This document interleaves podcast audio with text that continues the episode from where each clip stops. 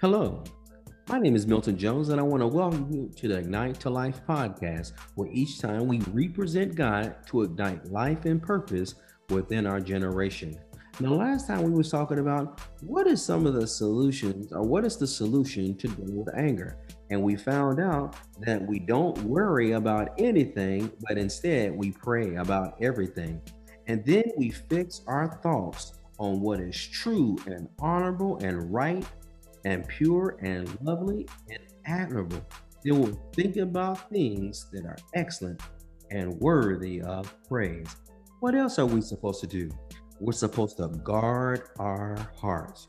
Now, in the accordance to Proverbs chapter 4 and verse 23, it says this Keep and guard your heart with all vigilance, and above all that, you guard, for out of your heart flows the issues the springs of life.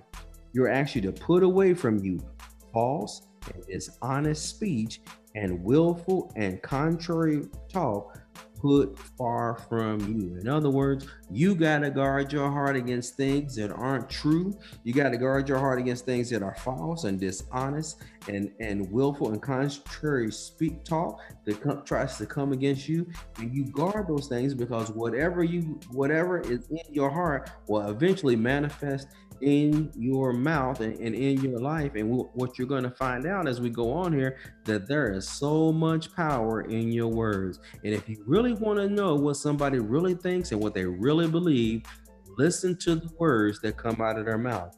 Why? Because out of the abundance of your heart, your mouth will speak. So what do you got to do? You got to guard your heart. You got to guard it with all vigilance and guard it for out of your heart comes the very issues of life. Wow. My name is Milton Jones. Again, I'm the senior leader here, and I want to thank you for joining us at Ignite to Life podcast. We'll see you next time. Have a great day. Bye bye.